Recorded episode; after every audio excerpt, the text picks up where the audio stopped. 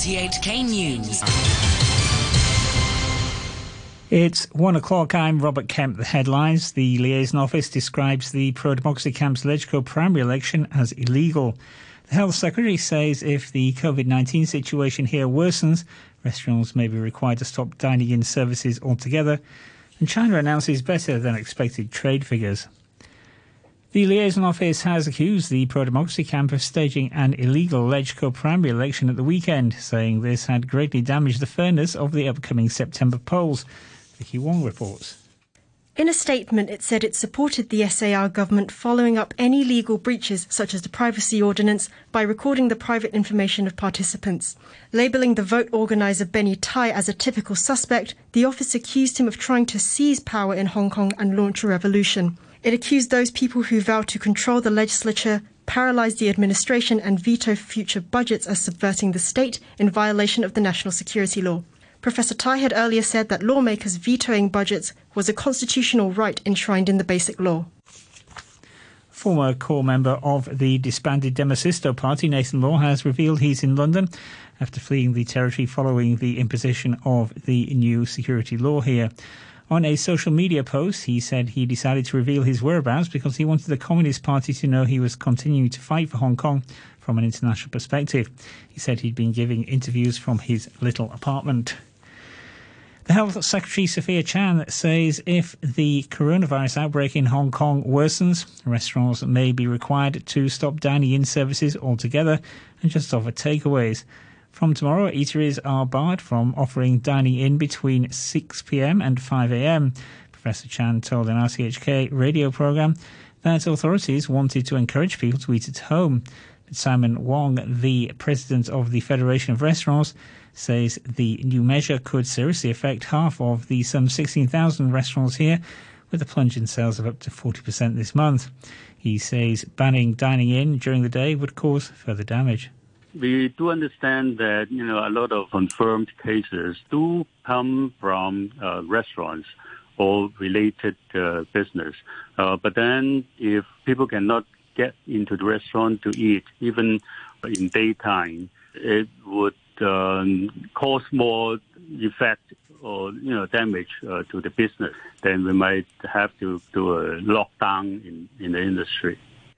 And the convener of the small and medium restaurant federations, Gordon Lam, has criticised the government for halting dining services at night, warning many restaurants could end up going out of business. At a press conference, he said it was stupid, illogical, and it sends the wrong message. Mr. Lam said restaurants would now have to scramble for takeaway boxes, which he fears will become more expensive than face masks. Some of the restaurant is the food is difficult to take away, and we're afraid the quality of the food if they take away the hygiene problem, and also the takeaway stuff such as the box, the lunch box uh, is now I think quite difficult to buy because all the restaurant is going to find the the box other restaurant owners also attacked the government, saying they were paying for the government's mistakes in its virus containment strategy. The head of the Hong Kong Doctors Union says private doctors have an important role in persuading patients to take COVID 19 tests. Dr. Henry Yeung says Hong Kong has had a low mortality rate from the new coronavirus, and he puts this down to early detection, isolation, and treatment. Patients should comply with first advice to undergo the COVID test so long, we have been encountering patients who did not want to take the test. Altogether, about uh, 40 to 50 percent of them didn't want to take the test for various sorts of reasons. And we persuading them all along. And I think the government should make one big step to encourage the patients. Any patients with upper respiratory symptoms and uh, gastroenteritis should undergo the test because I've said before, early treatment is the most important thing. Meanwhile, the Health Secretary Sophia Chan has said the government aims to provide virus tests for high risk people, including taxi drivers, staff at elderly care homes, restaurants, and property management firms, starting this week. Will be carried out by two Shenzhen organizations with labs in Hong Kong. Testing is expected to cover 400,000 people here. The Education Bureau has asked schools to stop all campus activities for two weeks from tomorrow due to the COVID 19 outbreak. In a letter, it said schools should finish all exams in the coming days or postpone or cancel them. Same arrangements apply to private schools and tutorial centres. The secondary school principal says the request won't have much impact as many schools have already adopted similar measures. Teddy Tang is the chairman of the Association of the Heads of Secondary Schools. Health and safety of our students is our top priority, and we also receive requests from parents and students not to come back to school for activities. Many schools have already cancelled activities in the coming two weeks. I think most schools have already finished the examination, but for some schools they may need to cancel one or two subjects. Washington is opening another front in its war of words with Beijing and says it's treating its pursuit of resources in the South China Sea as illegal. It's also accused Beijing of bullying other countries to further its claims. Beijing called the accusation justified, dismissing it as a bid to sabotage regional peace. Sean Kennedy reports. The United States has long rejected China's claims in the South China Sea, but Secretary of State Mike Pompeo has gone a step further. After years of saying it wouldn't take sides, the United States is now explicitly supporting Southeast Asian nations. Mr. Pompeo also endorsed the 2016 findings of an international panel in favor of the Philippines in one dispute. He also denounced China's claims over the Spratly Islands, where Beijing earlier this year announced administrative districts which will allow it to expand its maritime claims. Taiwan's main opposition party has again occupied parliament to protest against the nomination of a close presidential aide to an independent government watchdog. Lawmakers from the ruling DPP and opposition KMT fought outside the building before a group of KMT legislators got into the main chamber, occupying the podium to try to prevent the confirmation hearing of Chen Chu. They unveiled banners reading no to cronyism, withdraw the nomination. The commanding officer responsible for a U.S. warship that caught fire at a naval base in Southern California on Sunday has told reporters the vessel's fire suppression system had been deactivated at the time. Rear Admiral Felix, Philip Sobeck said the blaze was still raging at temperatures of 1,000 degrees more than 24 hours after an explosion and fire aboard the U.S. Bonhomme Richard. The intense heat was limiting firefighters to 15 minute shifts. The authorities in California say they're confident the body found on Lake Piru is the missing actress Naya Rivera, one of the stars of the American TV show Glee. The sheriff of Ventura County, Bill Ayub, said there was no indication of foul play and that, or that she took her own life. He also paid his respects. She was found in a northeastern portion of the lake near the surface of the water. The depth of the water in that area is, is between 35 and 60 feet deep, and there's heavy brush and trees on the, the lake bed there. As you can imagine, it has been an extremely difficult time for her family throughout this ordeal. As fathers, mothers, sons, and daughters, our hearts are with them, and we share in their grief for Naya's loss. Seven weeks after becoming leader of the opposition, Todd Muller has stunned political life in New Zealand by resigning as leader of the National Party. Mr. Muller said he'd come to realise he wasn't the best person to be either the opposition or party leader at this critical time. New Zealand is holding parliamentary elections in September. His resignation throws the Nationals campaign into disarray. New study on the Andean condor, the largest flying bird in the world, has shown just how effectively it uses air currents to stay aloft without flapping its wings. Here's the BBC's Kat Wiener. The Andean condor is the world's largest and heaviest soaring bird. Scientists in Patagonia strapped devices to eight of the birds in order to record every beat of their three metre wings. They found that over 250 hours of flight, the condors flapped their wings only about 1% of the time, mostly during takeoff. The rest of the time was spent soaring upwards on warm gusts of air, enabling the scavengers to conserve energy as they circled the high mountains for hours looking for carrion.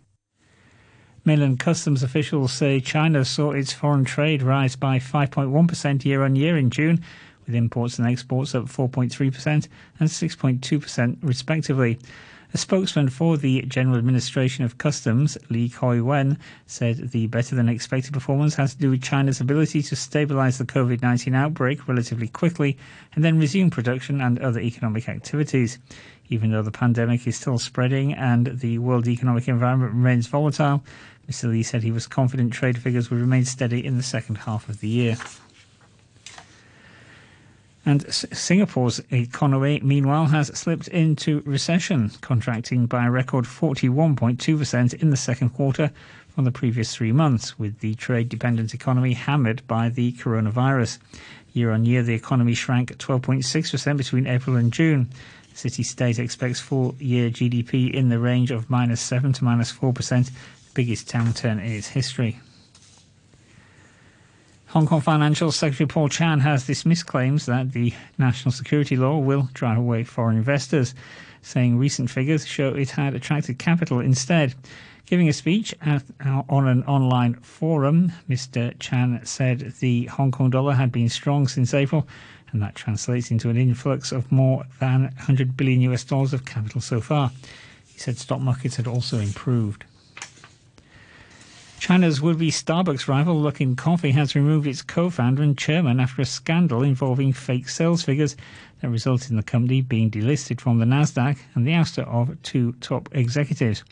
In a statement, the company said Luckin's billion, billionaire founder Charles Zheng Guoyao had been replaced as chairman by Guo Jinyi. Mr. Guo was previously the acting CEO. He will also take over as CEO. Stocks a short time ago, the Hang Seng Index was at 25,386. That's 388 points down on the previous close. Turnover stands at $103 billion. Currencies the US dollar is trading at 107.15 yen. The euro stands at 1 US dollar and 13 cents. And the pound is worth 9 Hong Kong dollars and 73 cents. Sport now, and here's Adam Chung. Manchester United were denied the chance to move up to third in the English Premier League table. They conceded a late equalizer in the sixth minute of added time to draw 2-2 at home to Southampton. The BBC's Ian Dennis has more from Old Trafford. A late goal Southampton deserved, a late goal that could yet be damaging for Manchester United. Down to 10 men through injury for the last few minutes. They conceded in injury time as Obafemi pounced on the goal line from a Ward Prowse corner. Southampton, though, were well worth the point. They caused United problems with their high press and indeed took the lead through Armstrong after 12 minutes. However, United transformed the game with two quick goals, Rashford and Martial. In the second half, Rashford was denied by Bertrand, but Southampton finished the stronger side, and the point keeps United fifth. The result means United remain outside the Champions League places and behind fourth place Leicester City on goal difference. United boss Ole Gunnar Solskjaer said his side were met by a tough opposition in Southampton. They do press as a team really well, they're really aggressive. So, of course, the flip side of that, do you, do you play through the press and create chances? We did that a few times and it looked so nice. Second goal, for example, I think that's a fantastic goal. But then sometimes you, you can make a mistake and it ends up uh, the, the other goal. Pep Guardiola has been given 190 million US dollars to bolster the Manchester City squad after their Champions League ban was overturned. The Spanish manager is also expecting a lucrative long-term contract extension offer. Since joining City in 2016, Guardiola has won eight trophies, including a pair of Premier League titles. He believes the club has cleared its name from any previous accusation over financial fair play. It was issued a long time ago. Maybe 90 or 90 percent of the people who are on the pitch or on the backroom staff were not there. Were not there. Um, I try to be involved, knowing exactly what happened, and I have fully confident about uh, what the club has done. In Spain, Real Madrid are just one win away from being crowned La Liga champions for the third time in eight years. A 2-1 victory at Granada put Real four points clear of Barcelona at the top of the table. Baseball's Atlanta Braves say they have no plans to follow the Washington Redskins in changing their name but will review the Tomahawk Chop chant. On Monday, Washington's NFL team retired the racist Redskins name and logo amidst a worldwide movement calling for racial justice, a move that's put pressure on other sports teams to make changes to their branding. The chop chant has been popular with Braves fans since the early 90s. The team often hand out foam cutouts of tomahawks used by fans during the chant. It became an issue in last year's playoffs when a visiting player with Native American roots said he found the chant insulting. And that's your look at sports. To end the news, the top stories once again. The liaison office describes the pro democracy camp's Legco primary election as illegal. Health Secretary says if the COVID 19 situation here worsens, restaurants may be required to stop dining in services altogether. China announces better than expected trade figures. The news from RTHK. In Hong Kong, we all live different lives, but each of us has a role in building and protecting our home. We need people who can carry out their duty to build a stable and prosperous Hong Kong. The Legislative Council general election will be held on September 6th. The nomination period runs from July 18th to 31st. Forms are available at the Registration and Electoral Office, District Offices, and elections.gov.hk. Treasure Hong Kong. Build our future.